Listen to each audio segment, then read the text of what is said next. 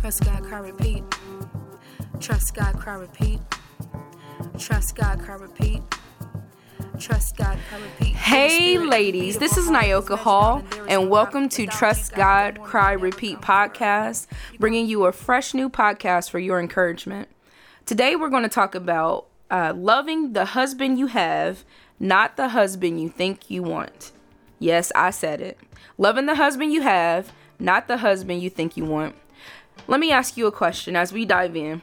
How unfair would it be for your husband to create a running list of how he preferred you to be? Would you feel thoroughly loved and appreciated? I would think not. I would cringe to even think what would be on my list. If you don't truly like it, then tear up his tear up your mental list of um, what you have for him. Tear it up. Ladies, have you stopped lately to see how God is blessing you through your husband?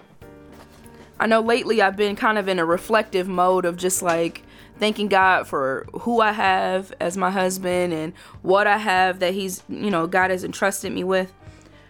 So let me ask. Or should I say, let me explain? Let me explain. The Lord allowed uh, my now husband uh, to find me in a time where I was at my lowest point.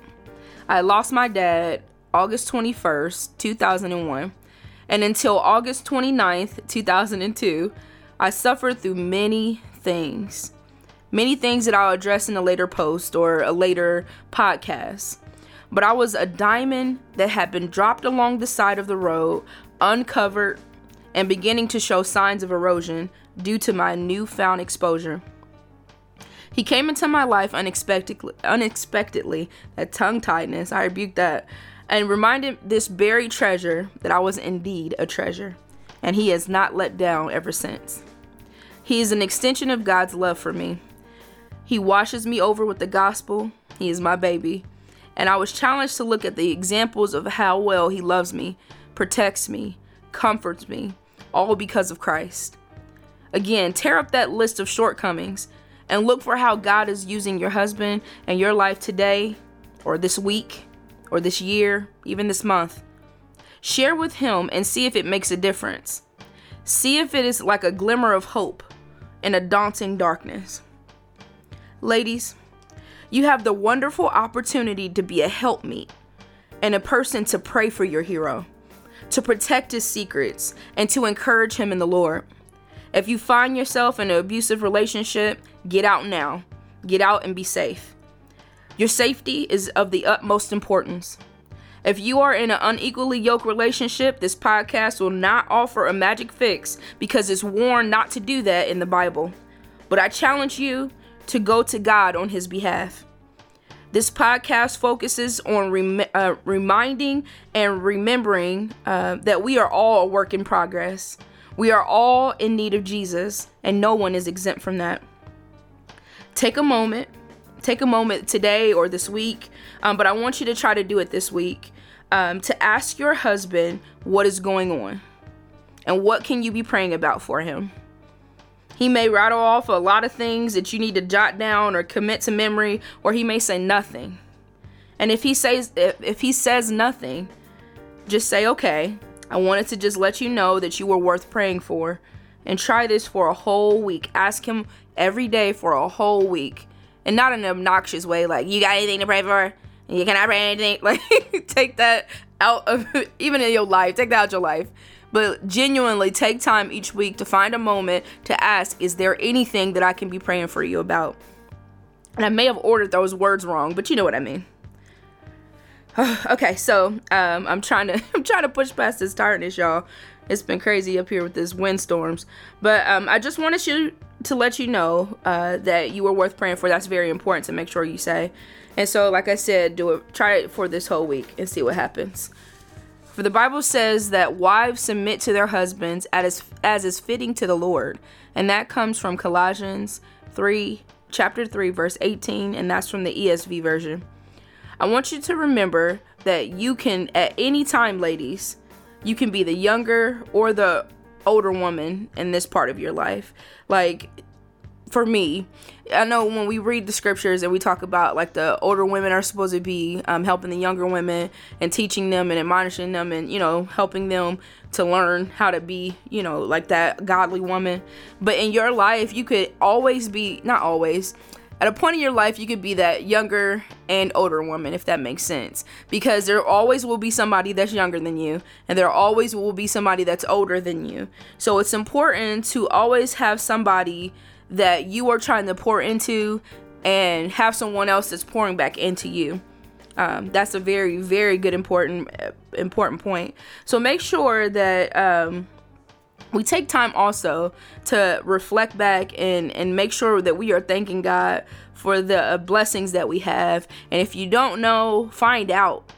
Ask an older woman that's that's walking in the Lord um, or walking, you know, on this side to to please God. Ask her some tips about where whatever is going on. If it's your conversation, ask her how to be more meek? How to you know how how to be more meek? Or if it's nobody right now that you can kind of reach out to um, pray god i want to be more meek or i want to be more patient. Because I, I know my husband can attest to lately i've been snippety and i'm not trying to be and i've been praying about it. And every time i try to go back and i try to apologize um, because it's just it seems I don't know. Sometimes when you go through certain things in life, and this, this does not excuse it, um, it's really easy to do the flesh way. I'll say it like that. Um, it's really easy to lean towards your flesh. It's harder not to. And this week, I feel like that with certain things going on that again I'll address in later podcasts with just me emotionally. Um, I feel like I've been more snippety, so I can go before God and say, God, help me to not do that. I don't want to bite his head off. He's a blessing in my life. I don't want to make him feel like he's doing something wrong. Um, just be honest. That's a good thing too. To be honest with God. Also be honest with your husband, and, and it will make a world of difference. Um, but I also wanted to leave you.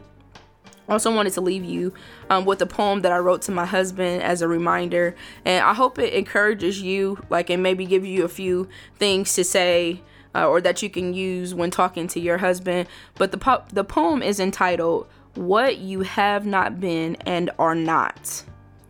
You have not been a cold shoulder, a husband who demeans, a friend who takes joy in my pain, a lazy soldier for the sake of the gospel, unwilling to parent three miracles, scared to attack a hurdle, a reason to worry, a faulty protection, a cheater.